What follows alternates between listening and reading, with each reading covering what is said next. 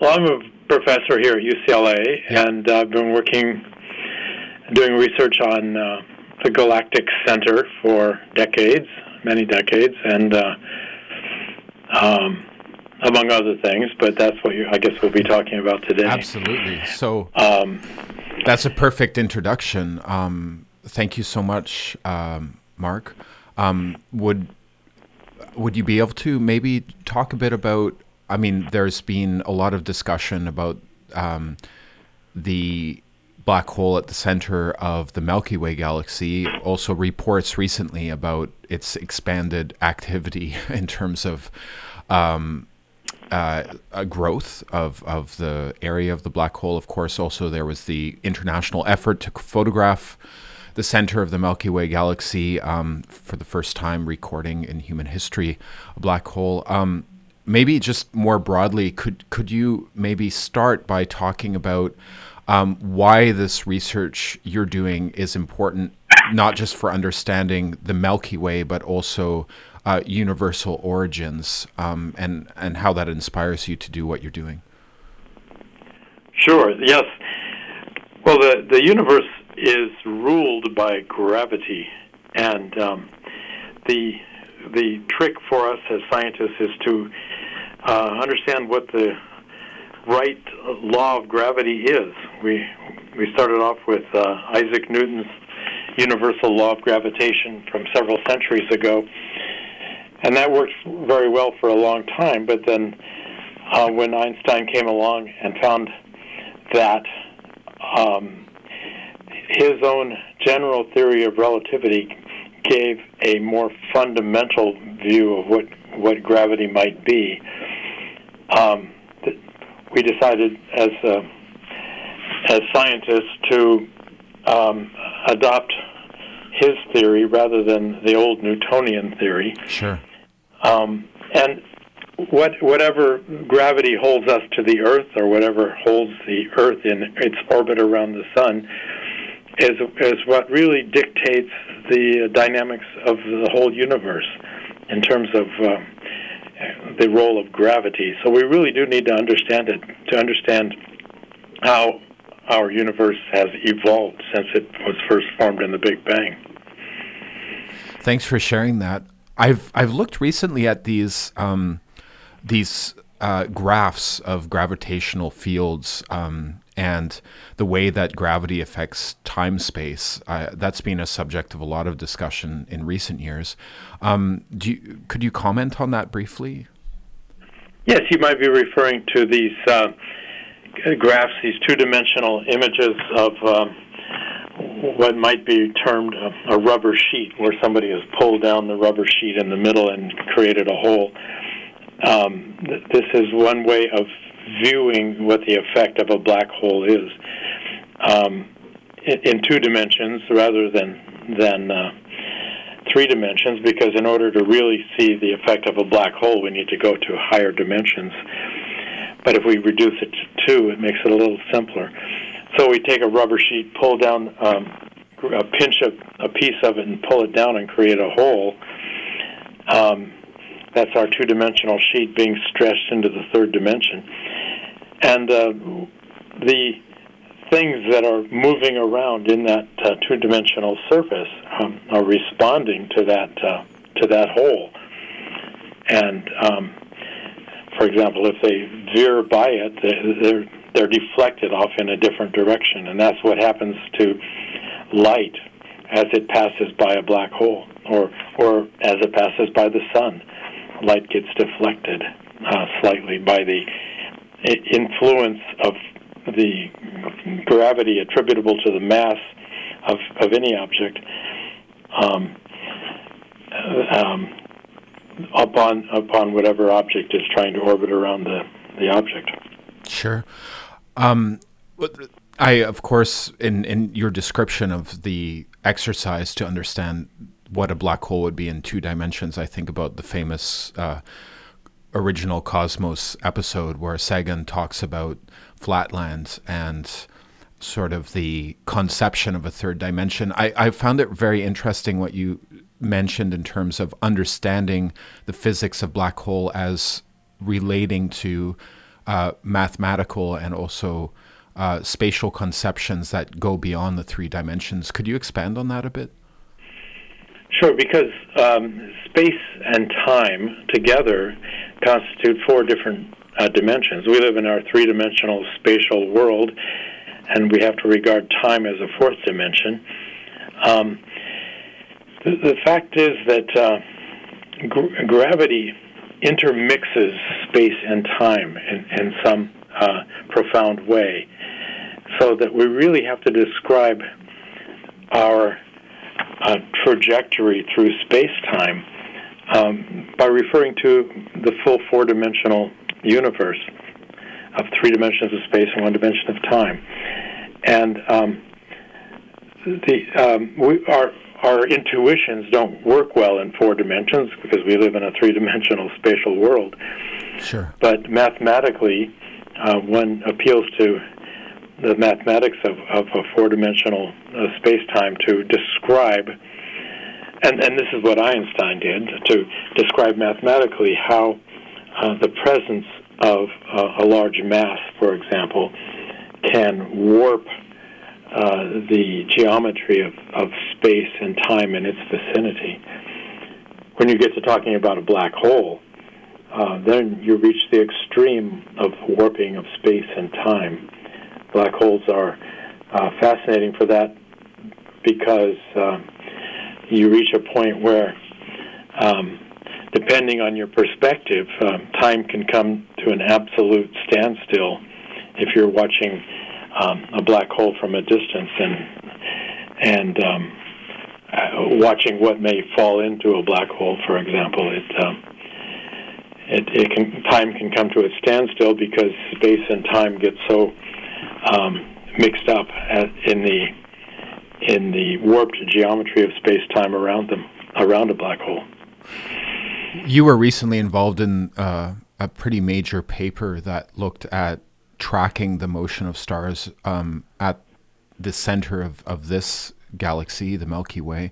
Um, can you talk about that initiative and and and and how it was to be involved in that? Um, it got a lot of response, also outside of the scientific community, of course. Yes, it, uh, yes, it did. And there are two groups in the world um, who have been following the motions of stars um, around the galactic black hole it's a black hole that has a mass four million times the mass of our sun, and things orbit around it, including uh, stars. And uh, stars we can see even from our uh, rather distant vantage point out in the outskirts of our Milky Way galaxy. So we follow these stars as they orbit the black hole. And uh, at first, we noticed that you could describe their orbits perfectly well using the same physics that Isaac Newton laid out for us, the, the same physics that he used to describe the orbits of planets around the sun. Um, our goal was always to see how things might have changed when, we, when you're in such an extreme environment.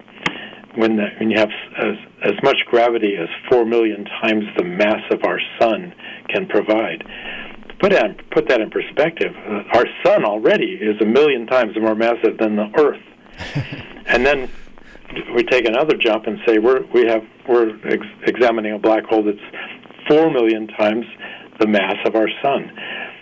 So it's extremely massive, and we might wonder whether uh, the Isaac Newton description of gravity uh, breaks down. And indeed, that's what we found in uh, over the uh, past few years. Um, actually, we've been monitoring these orbits for um, oh, something like 25 years now. But in the past few years, it, it's become clear that the orbits are deviating from the very simple orbits that Isaac Newton would have uh, uh, computed. And we need Einstein's general theory of relativity to explain the orbits.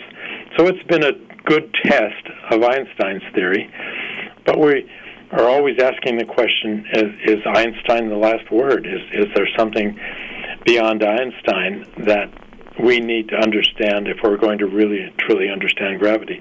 So far, there's no um, chinks in the armor of Einstein's uh, general theory of relativity. It, it, seems to explain things quite well. So the, these orbits are almost um, what Newton would have said there they should be, but they, they do have some slight deviation, and we'll be studying that for years to come to see um, more more and more uh, whether it more precisely follows Einstein's prediction.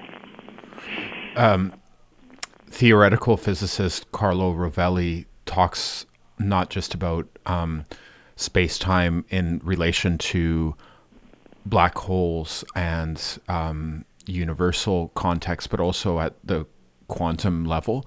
I'm wondering in your studies about um, black holes and uh, the effects of, of the gravitational pull on stars and other objects uh, in the Milky Way, but also beyond. Um, is there any thinking you've done? I, I realize, um, you know, maybe this isn't published in a scientific uh, paper at this point, but is there thinking that you have done about sort of any mirror effect between the way that physics acts at that very, very tiny or in, inimaginably small level in terms of the way the laws change um, and mirroring the ways that the laws of physics do change um, when we when we're talking about the mass of a black hole. Well, of course, it's all the same physics. It's just that there's different scales, different effects come into play on the subatomic scales. Um, the description of black holes gets um, complicated by the fact that you have to you have at some point have to bring in quantum mechanics to describe what black holes are doing, and um, and and it becomes really fascinating. Um, so Stephen Hawking um, became famous for um, considering uh, what tiny black holes might do when you bring quantum mechanics into the picture. Uh, for example, a, a, sufficiently tiny black hole um, with uh, the mass of only uh, a very large uh, mountain might be about the size of a proton, and um, a, black hole like that uh, could evaporate um, by spinning off subatomic particles and and uh, and um, gamma rays and, and such things. Um, and so the the question was raised as to whether the universe has any uh, tiny black holes like that. But on an even deeper level, um, particle physicists um, talk about black holes in a different way because um, they need to bring gravity into their standard theory of, of uh, physics. Um, up, up until now, uh, the um, uh, the standard theory of physics hasn't been able to bring uh, grav- gravity into the picture because it it it uh, basically doesn't fit. It seems to follow a different set of rules, and um, and so it's been it's been quite a challenge. Um, there there is a branch of uh, physics um, of, of, subatomic particle physics uh, that pursues the ideas of what's called supersymmetry, which can incorporate gravity into the description of uh, fundamental particles of nature. And uh, at, at that point, um, you can talk about um, particles and black holes, tiny black holes, but um, in this in the same framework. On a day-to-day basis, we who study these supermassive black holes don't don't uh, face those issues because quantum mechanics is so far removed from the pictures that we uh, have to deal with. Well, thanks for offering your reflections on that. Uh, the last question I wanted to uh, ask you was in relation to, I mean, you're based in California, um, you're um, working there, but I, am sure also collaborate internationally always. Um, at, through the UCLA, um, your projects uh, involve, I'm sure, uh, astrophysicists um, in many different um, university settings and also other contexts. I'm wondering how it is to do this work at this time. I mean, the United States is in a, a pretty important political moment. Um, uh, I'm I'm just wondering if like looking at these issues from you know a universal perspective uh, in terms of looking at the center of the Milky Way and having that cosmic perspective in, in a very real sense, not in a mystical sense, but in, in terms of your daily work. Um, how does that make you reflect on where things are at with um, society in, in, in the United States right now? Well, that's an interesting question. Yeah, it, it gives a, a perspective, uh, maybe the same kind of perspective that geologists have. Our our view of time is um, completely different from the typical view of time that the men on the street might have, because um, uh, we're thinking in terms of millions, if not billions, of years for things to happen. Um, the, the um, growth of a black hole may may take billions of years. The the uh, time that it takes the sun to orbit around the center of the galaxy is uh, 200 million years. The time it takes light to reach us from the black hole at the center of our galaxy is 25,000 years. And so, uh, all these vast stretches of time influence our thinking, and um, and and what's happening here. Uh, on Earth and in, in, in our country here is uh, is all happening in a tiny span of time, and and um, one we are tempted to look much further down the road, um, beyond a human lifetime, uh, or certainly beyond the the term of a of a president in terms of uh, the evolution of our society, and um, are willing to accept that some things may change rather slowly over time, but that's okay because they will change or can change on much longer timescales.